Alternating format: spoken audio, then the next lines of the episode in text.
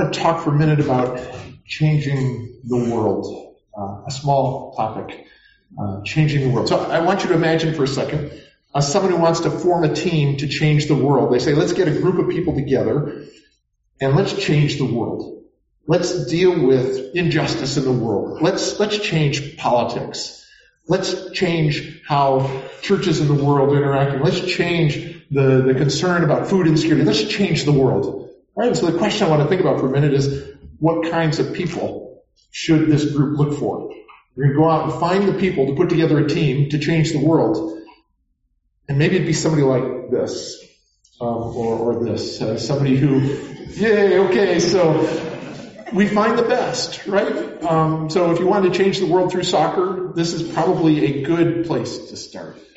Um, what would you say for other things of how you want to change the world? What would you look for? And I'd love your thoughts out loud when we're um, connected again. We have a little bit of a Zoom problem right now, but we're getting there. Um, what are some ideas of what you would look for if you wanted to put together a team of people to change the world? Shout it out. What would you look for? Yeah.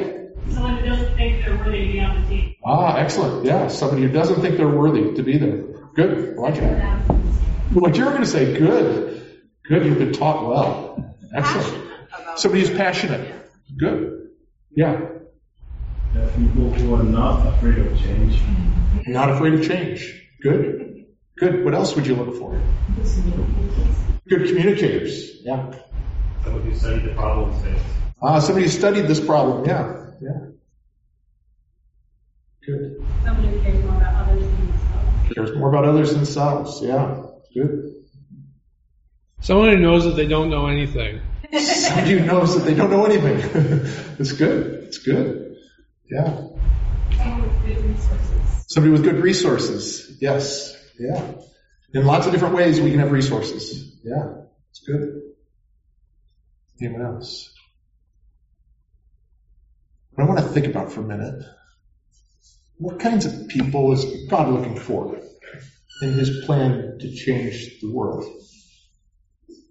And I expect that in each one of us there are different reactions to that thought. That for some of us, the first thought, it has nothing to do with me. Clearly he wouldn't have any interest in me. And some of us think, well, maybe there are some ways that he could use me. Let's ask him to speak, to teach, to, to communicate with each of us and the things that, that we need to hear from him. So let's pray. Our Father in heaven, we thank you that we can gather together in this place and online. We do ask for your mercy with the technology when it makes it hard, yet we are thankful that you are present with each one of us. We ask that you would speak, that you would teach us, that you would more than giving us information, that you would do your work in our hearts. What we each need is, is something that only you understand.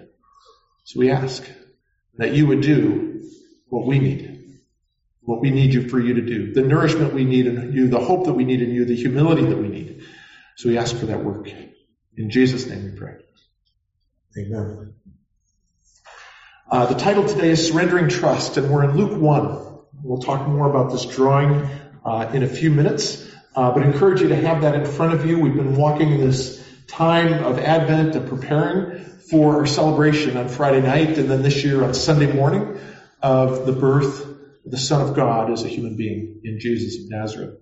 And uh, today we're going to be looking at the story of Mary when the angel reported to her what was going to happen, and uh, as Femi read for us earlier. Uh, and so we're going to just take some time looking at that. Um, just want to set the scene, but yeah, I think there are, there are handouts if those are helpful to you. There are um, uh, a link there, and I encourage you to have the text. But let me just say a couple words. Just before this, in Luke, uh, Luke has been telling us about Jesus' birth, and uh, he sent the great angel Gabriel, and Gabriel was not just an average angel; he was a really important one. And he sent him to Zechariah, to his, who was the priest. Zechariah is in the temple, in the holy place. And Gabriel comes and tells Zechariah, your elderly wife, Elizabeth, she's going to have a son. And he's going to be like the great prophet Elijah. He's going to be filled with the Holy Spirit. And he's going to make ready a people for God. So this great event happening in the temple in the Holy of Holies in this, this, this most amazing spot, or at least in the holy place. And it's the most amazing spot. The angel gives us great news and Zechariah says, I don't think that can actually happen.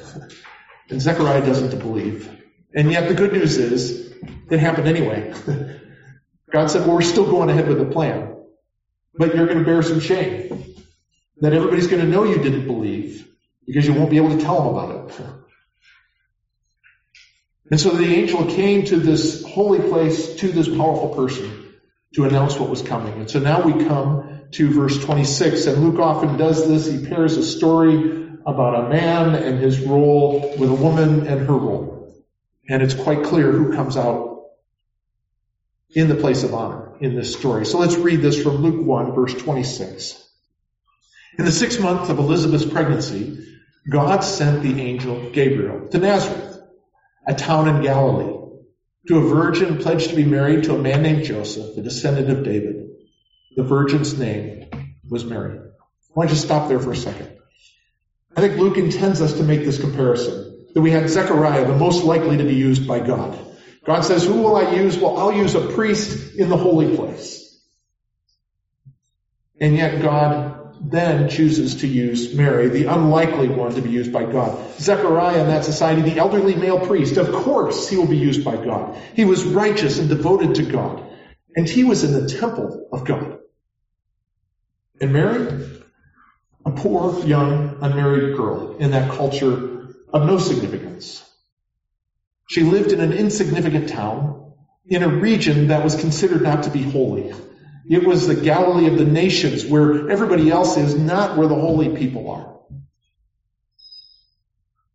God has come to this one who is unlikely to be used to give her the greater role, the greater task. And so verse 28, the angel went to her and said, Greetings, you who are highly favored. The Lord is with you. Mary was greatly troubled at his words and wondered what kind of greeting this might be. I just want to highlight for a second. Greetings, you are highly favored. And she said, have you come to the right place? Because that's not how I see myself. And yet, God says through the angel, you are highly favored and saying, the Lord is with you. This dramatic statement of God Almighty is with you. I just want to dig into this highly favored for a second. Literally, it means you've been graced. You've been chosen to receive a great gift.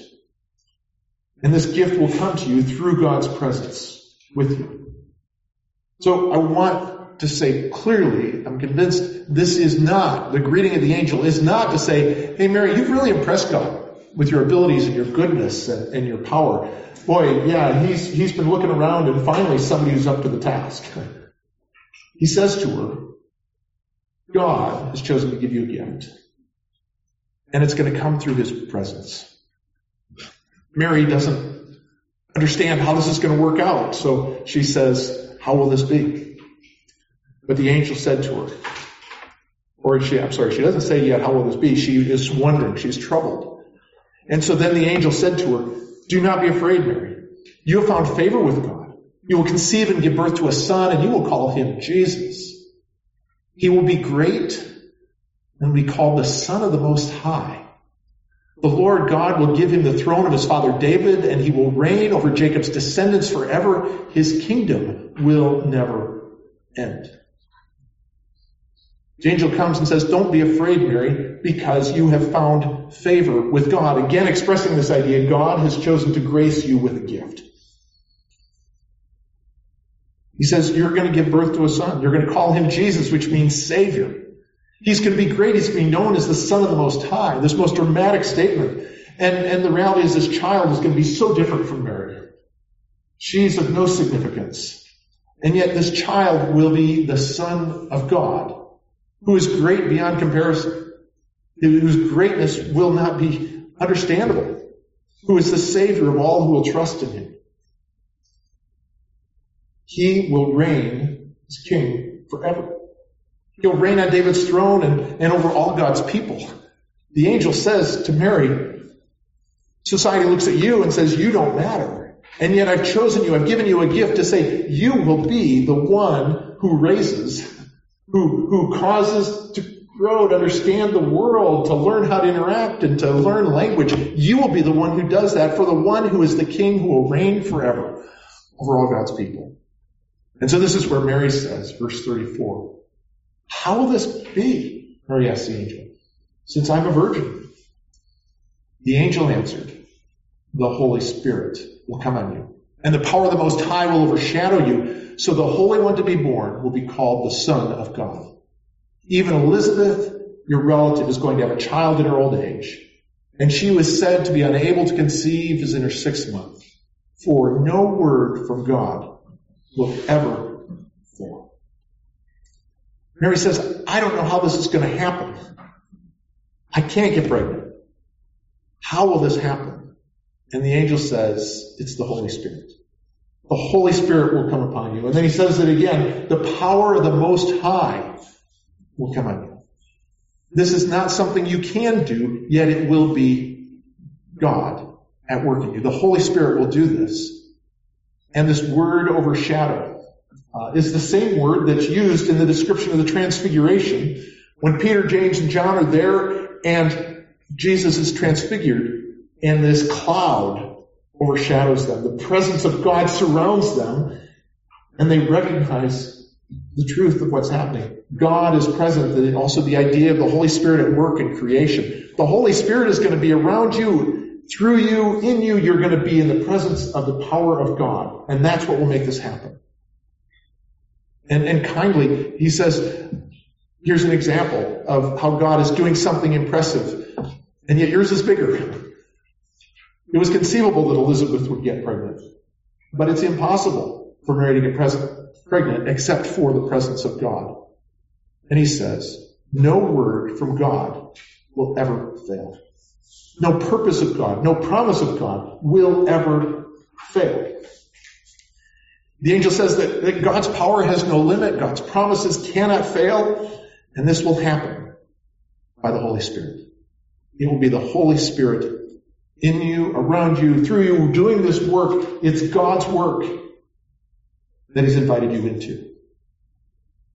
And this wonderful response of Mary in verse 38. I am the Lord's servant, Mary answered. May your word to me be fulfilled. Then the angel left her. Profound words. Mary says, I am the Lord's servant. Okay, let's do this then. it's an amazing humility and an amazing boldness that says, okay, I'm the Lord's servant. If he says it, we'll do it. So let your purpose be fulfilled in me. I just want to highlight for a second the extreme contrast between God's purpose and the one he chose to do it through. Right? God's purpose. God is doing this greatest work. He's rescuing creation from evil. He's, he's making up for the, the error that happened in the Garden of Eden that, that infected all of creation. And God says, I'm in the, the process of rescuing all creation from evil, of solving this problem of sin and death that has brought death to every human being. And he's doing it by the Son of God in human form. The Son of God, right? God himself in human form. And this is the work that God is doing. And he chose to work through a poor, young, unmarried girl in an insignificant town in a region that is not full. And yet, she was one who was willing to be God's servant by God's power. It wasn't that she was impressive. It was what, that she was willing to be God's servant by God's power. When I think about uh, Luke writing for a group of Christians, saying, what do I want to tell people? What do I want them to know? And then thinking, what does God want the church to know? And, and I believe God wants to know that God is restoring all creation to Jesus Christ. He is bringing this one who will be Savior, who will be on the throne, who will be King forever. And He's doing this through somebody like Mary. And I'm convinced the message that, that the Bible communicates over and over is that God is doing this using each and every person who trusts and follows Him by the Holy Spirit's power. Mary had a profound role and yet God is at work doing this work in the world through everyone who will trust and follow him by the Holy Spirit's power. So, uh, have uh, a drawing of a construction project. So I want you to imagine a giant construction project. Use it as a metaphor for the great things we want to do in the world, the problems we want to solve, the things we want to fix.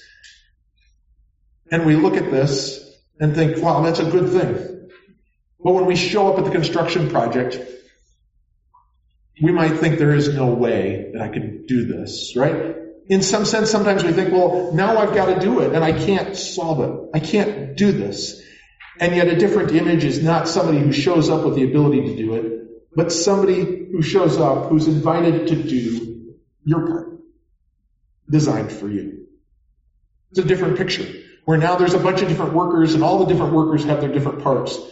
Something like that, where I think if we step back and say, God is at work doing a construction project that is bigger than we can imagine. God is restoring all creation to the kingdom of Jesus Christ. All creation. Creation itself is groaning under the weight of sin and the curse of sin that is death and decay. And God's at work doing that.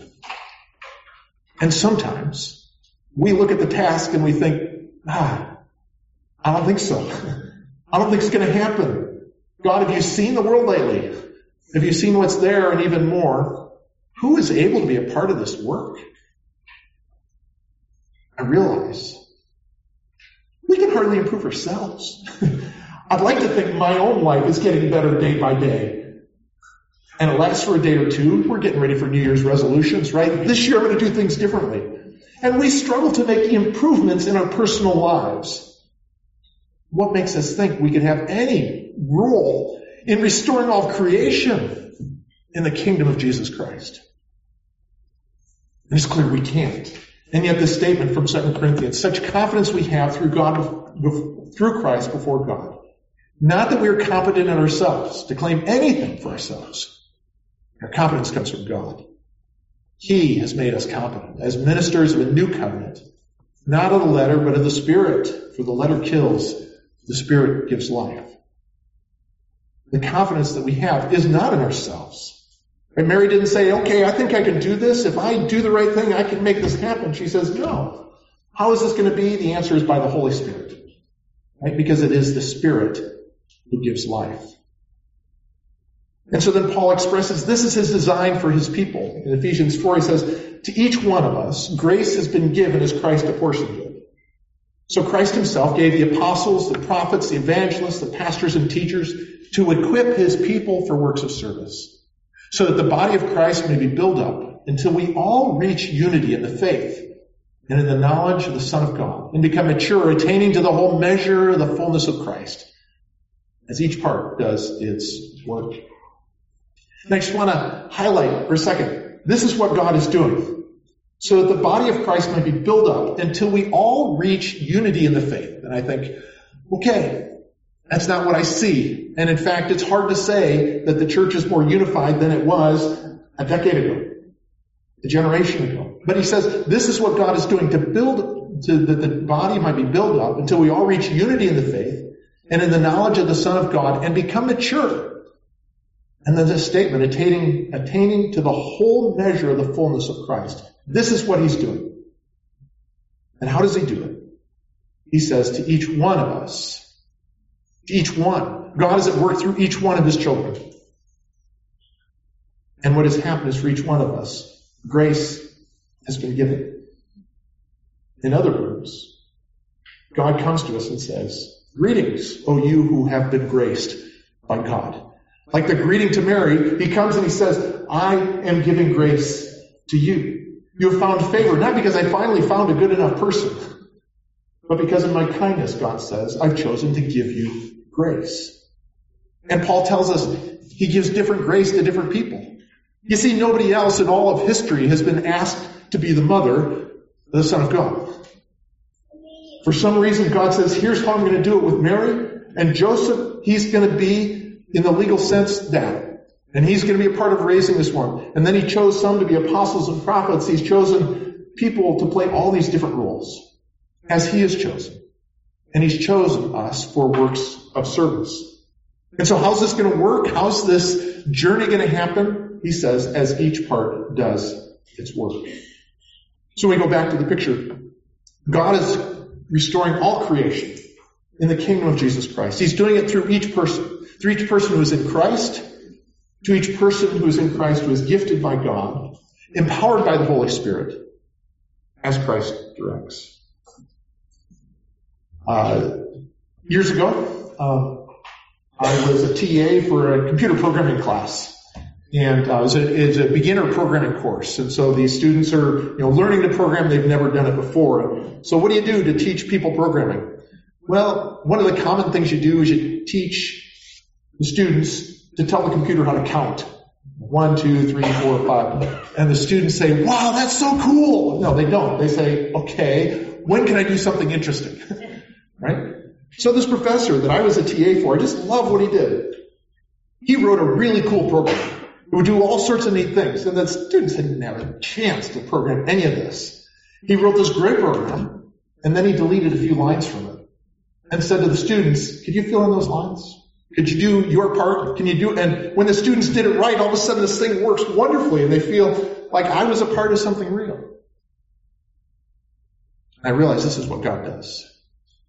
God doesn't need us to do His work. He's got a plan. He's got it all worked out. It's all there. And He deletes a few pieces and He comes to you and to me and says, would you fill in that piece? Would you do that part? I didn't know what I'm doing. I don't need you to do it. I want you to have the privilege to be a part of it. And so God came to Mary and said, would you be willing to play this role? I'm giving you all you need to do it. I just want you to be willing to do it and to trust me. And as, as the letter to the, the church in Ephesus said, God does this for every one of his children. For everyone who's in Christ, he comes and he says, I've got this great plan and it's all worked out. And I've deleted a few parts on it. I put your name on it. Would you be willing to do that part? Because God says, I want you to be a part of this. I want you to have the joy of being a part of this journey. And I invite you into that. See, God is restoring all creation in Jesus Christ. All creation, all that's broken and wrong, He's fixing it.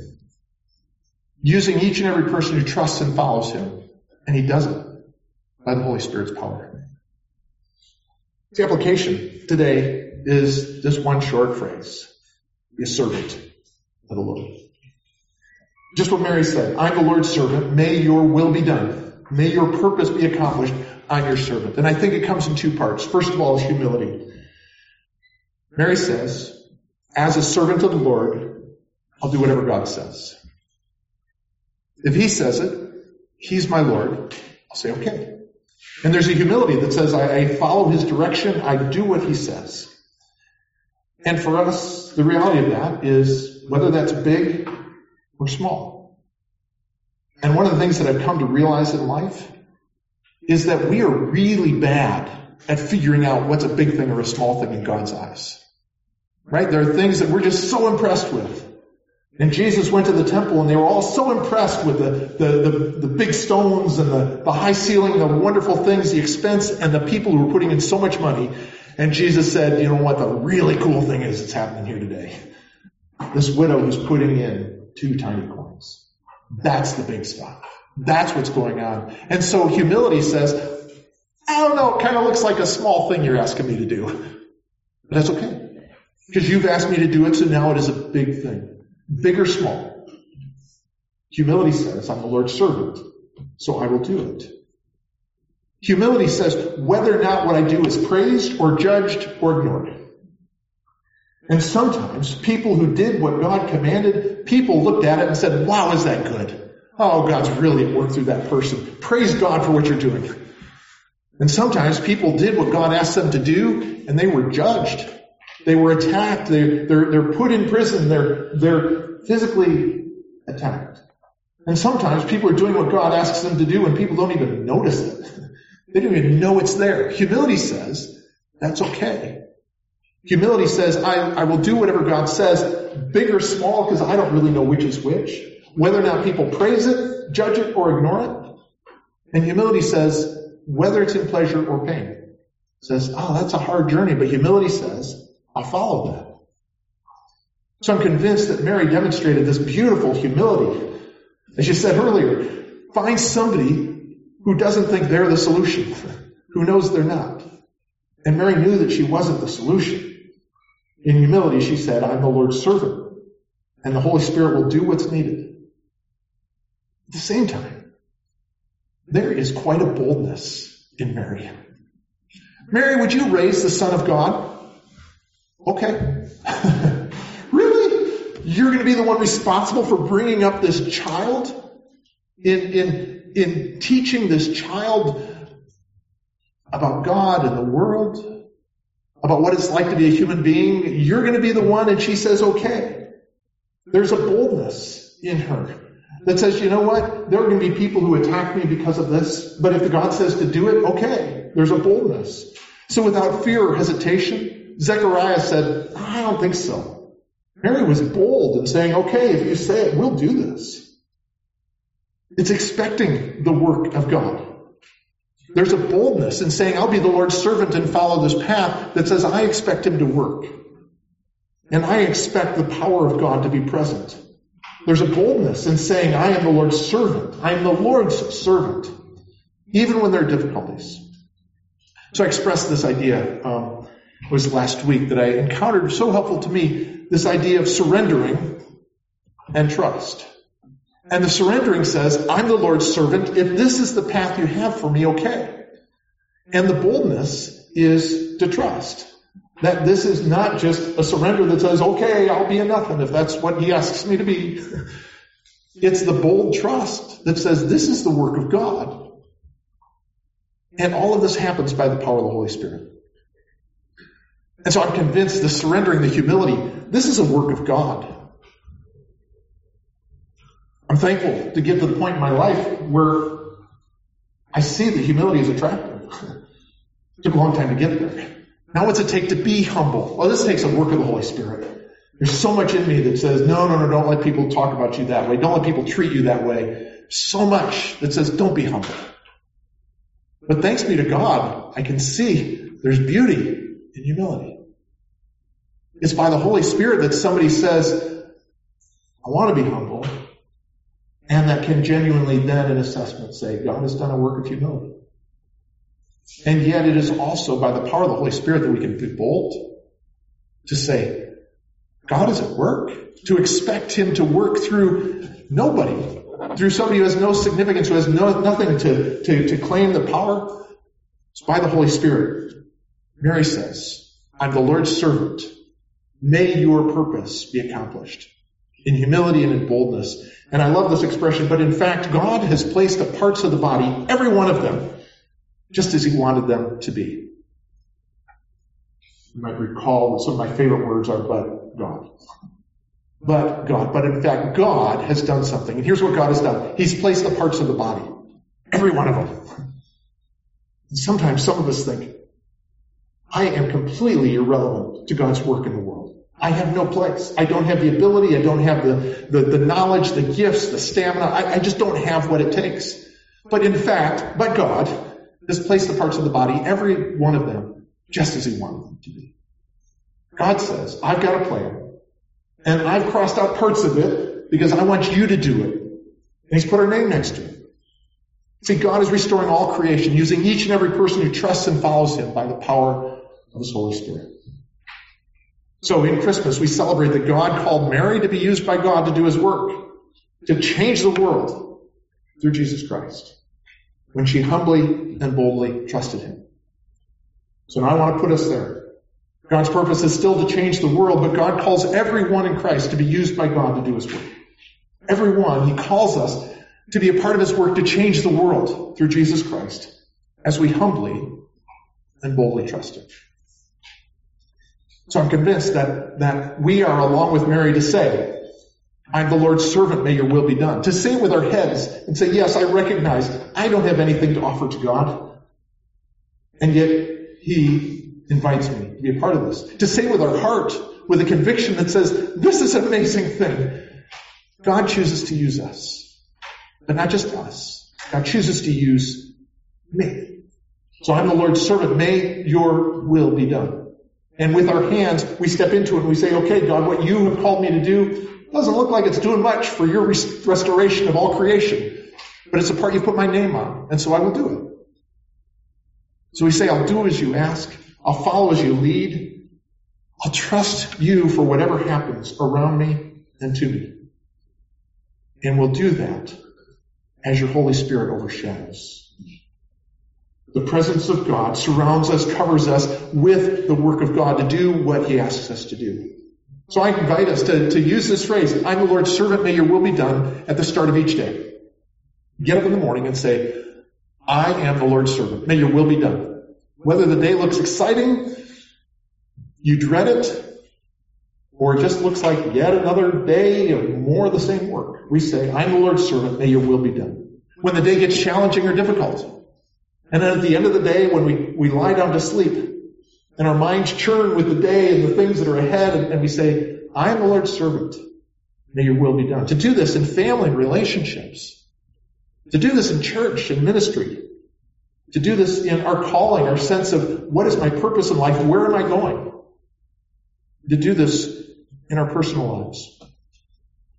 Let me say this. If, if you happen to be someone who people often praise, you have a lot of the abilities that the world looks at and, and praises you for it. Don't worry. God can still use you. When we recognize none of those things matter, it's what God is looking for. He is looking for those who in humility will say, I am the Lord's servant. Your will be done. So I invite us today to, to just take a moment to pray. To say, I'm the Lord's servant, may your will be done as your Holy Spirit overshadows me. And I just want to give a, a moment for us each to pray this.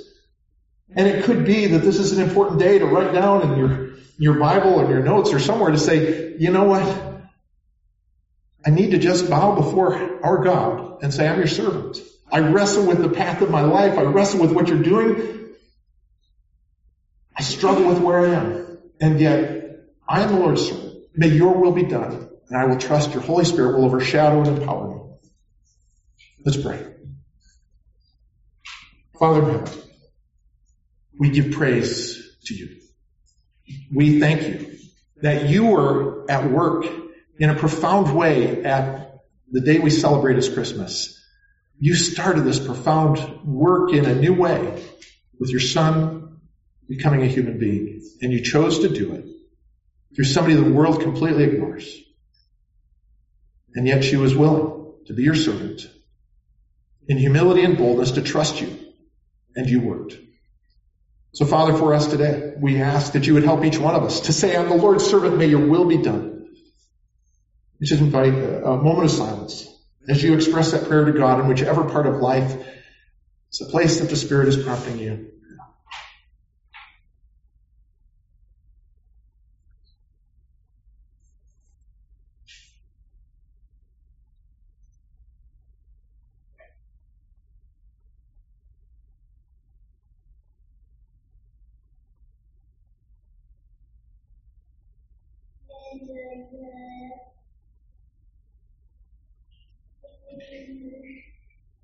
Holy Spirit, we thank you that you are at work with your power, your presence. Jesus, we thank you for your interceding work that continues even now. In this day and tomorrow morning and next week. Father, we thank you for the work that you are doing that is beyond our comprehension, yet you call us into it. Father, I pray for each one of us that we would be your servants in humility and in boldness. I pray that you would humble us. And I pray that you would give us the humble boldness to believe that you will use us, not because of us, but because of the presence of your Spirit. And we pray that your kingdom would come, that your will would be done in our lives and in our world. And we say, Jesus, come. Bring the complete expression of your kingdom to every part of your creation. That you would be praised forevermore. Amen.